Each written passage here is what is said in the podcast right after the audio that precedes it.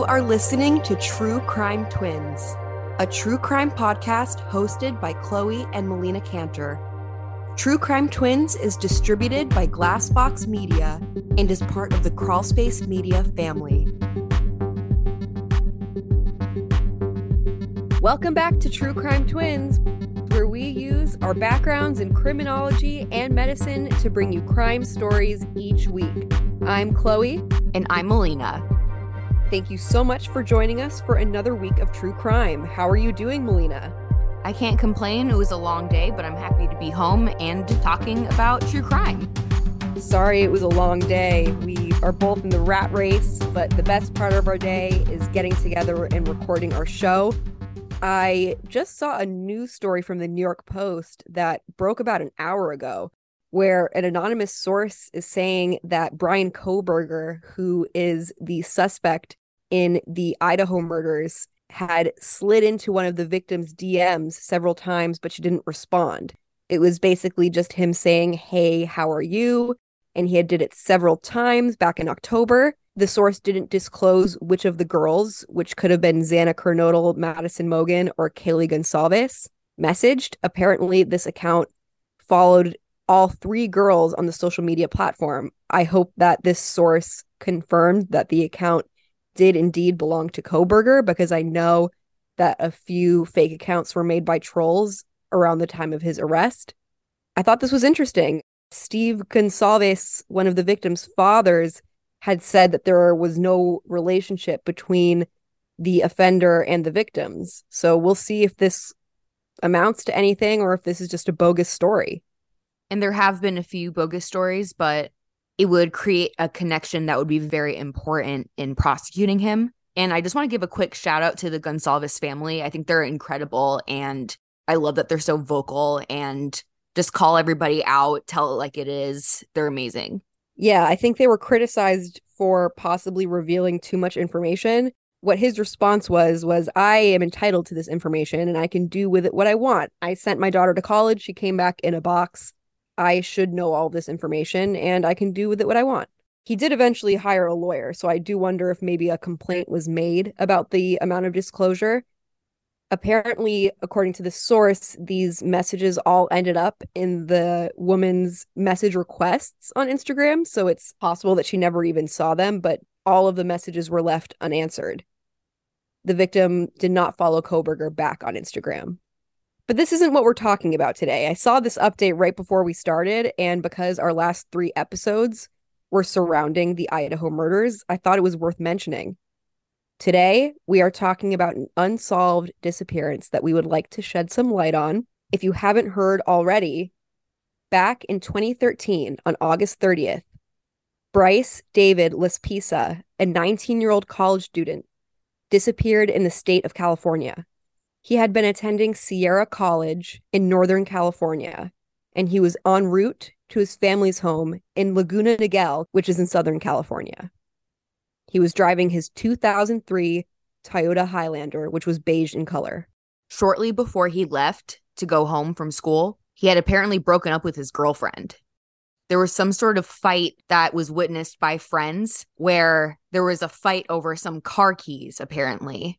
Like apparently maybe Bryce was drinking and she grabbed the keys from him or something to that effect.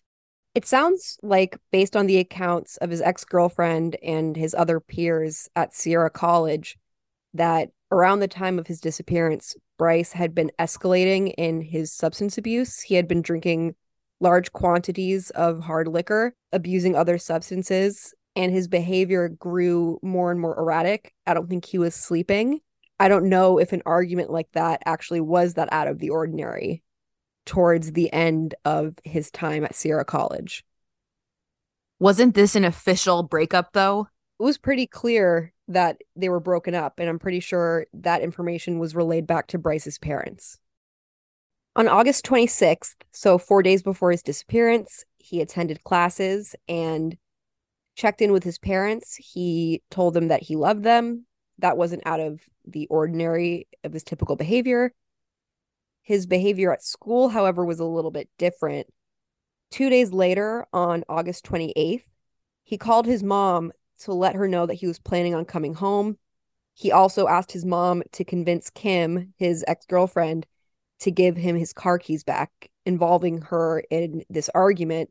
She had taken the keys because he was acting erratically and she was concerned about whether or not it was safe for him to drive. Eventually, he did get his keys back.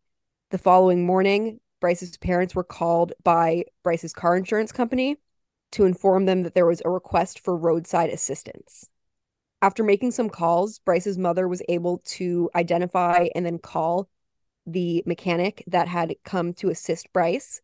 Bryce was still with the mechanic, and his mother was able to speak to him directly. He had three more hours left on his drive, and they were reassured by Bryce that he would arrive in time, which he did not. Once he didn't, the police were alerted. They went out and looked for him and found him in the same spot. So he was just sitting there in his car. He hadn't moved. It looks like he's just staring into space for how long? Well, I don't know how long after his estimated time of arrival they called law enforcement, and I don't know how long it took law enforcement to locate him, but it was at least three hours that he must have been sitting there. Law enforcement administered a field sobriety test and they interviewed him and determined that they had no reason to detain him and they let him go. However, almost 13 hours later, the mechanic who had originally helped Bryce with roadside assistance saw Bryce again in the same spot. The mechanic made a courtesy call because he was just concerned to Bryce's mother. Bryce's mother spoke to Bryce again and convinced him that it was time to go. The mechanic was concerned enough to follow Bryce for about 10 miles.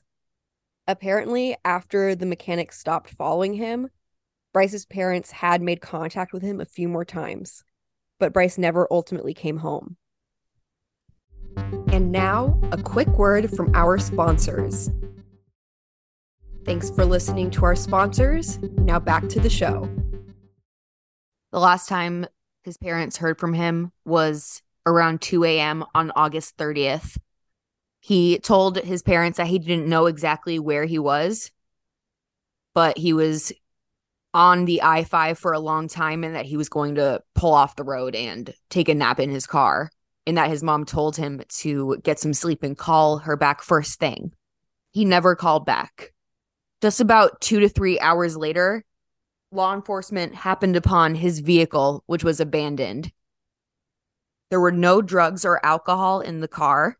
His cell phone, wallet, computer, and other personal belongings like clothes were in the car, but he was gone. The back window had been broken, and it appeared as though he had exited out the back window and fled the accident. The car was off the road 15 feet down ravine. Although Bryce had specifically told his parents that he had pulled over to go to sleep, he actually drove to Castaic Lake, which is a recreation area near the Angeles National Forest.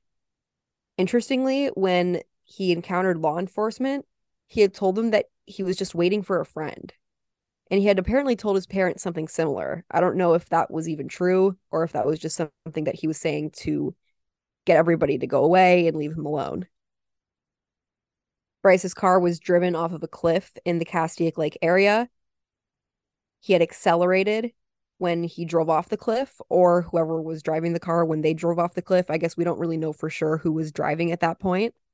There were a few drops of blood, but not enough to indicate that he had a life threatening or fatal injury.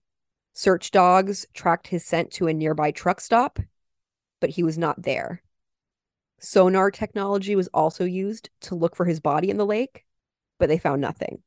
Some have speculated that from the cliff where Bryce had been apparently overlooking the lake, that he might have had the false perception that if he drove off of that cliff that he would have landed in the lake, which obviously didn't happen.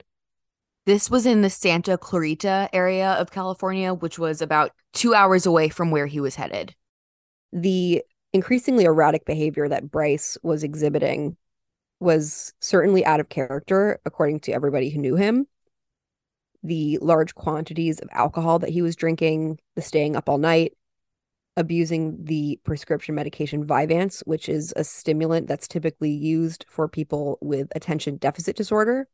It makes you wonder if maybe he was self medicating if there was something going on internally that he was trying to cope with or push down. The age he was at, 19, is pretty much the typical age of onset for severe psychiatric disorders such as bipolar disorder and schizophrenia and other psychotic disorders in men. Late adolescence, early adulthood is typically when you find these illnesses emerge in adulthood. These aren't illnesses that are diagnosed as often in children. Usually, it requires a certain level of frontal lobe development to confirm such a diagnosis. And these breaks are very common in college aged boys. I think that the most likely scenario is that he impulsively drove off the road, probably because of what you said, that he had the false perception that he would end up submerged in some body of water and then he would have no choice but to end his life. But then when that failed, he fled the scene, not wanting to deal with one more person asking what the hell he was doing and found some other way to end his life. Or maybe he ran off and was okay for a few days, just continuing to be in his altered state of mentality. Clearly, he was going through something.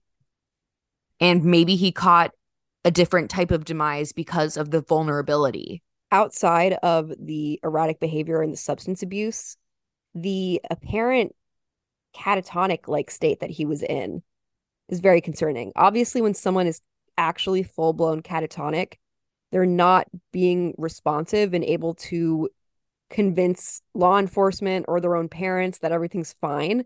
It's a much more severe state of dysfunction. He did seem like he possibly could have been quite internally preoccupied to just sit there in your car, apparently doing nothing besides staring out into space. Clearly, something was on his mind, whether that was related to some sort of psychotic thought disorder where he was having some sort of hallucination going on, or if he was in a manic state, which also can cause psychotic symptoms, where he was having racing thoughts and was just trying to concentrate on those thoughts, or if he was suicidal, he may have been contemplating all of his options. There is some evidence that could suggest that he was suicidal. Not only did he call his mother telling her how much he loved her in the preceding days, but he had also sent one of his good friends a very sentimental text. I love you, bro. Seriously, you are the best person I've ever met. You saved my soul. Apparently, that was somewhat uncharacteristic of him to be that sentimental. There were also reports that he was giving away some of his personal belongings, like diamond earrings that he typically wore in his ears also abruptly breaking up with his girlfriend Kim that also could have been to maybe save her from the pain or try to distance himself from her a little bit before he eventually did kill himself. Bryce Laspisa is about 5'11 and weighs about 160 pounds. He has red hair and blue eyes. Both of his ears are pierced. Anybody with information about the disappearance of Bryce Laspisa should call 818 984 0630.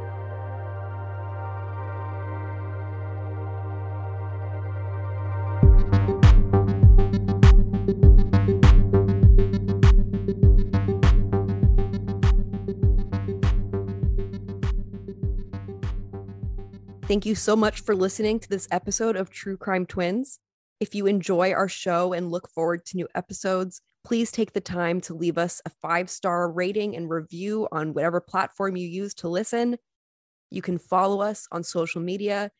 On TikTok and Twitter, we are at True Crime Twins. On Instagram, we are at True Crime Twins Podcast. You can also email with questions, comments, case suggestions at True Crime Twins Podcast at gmail.com.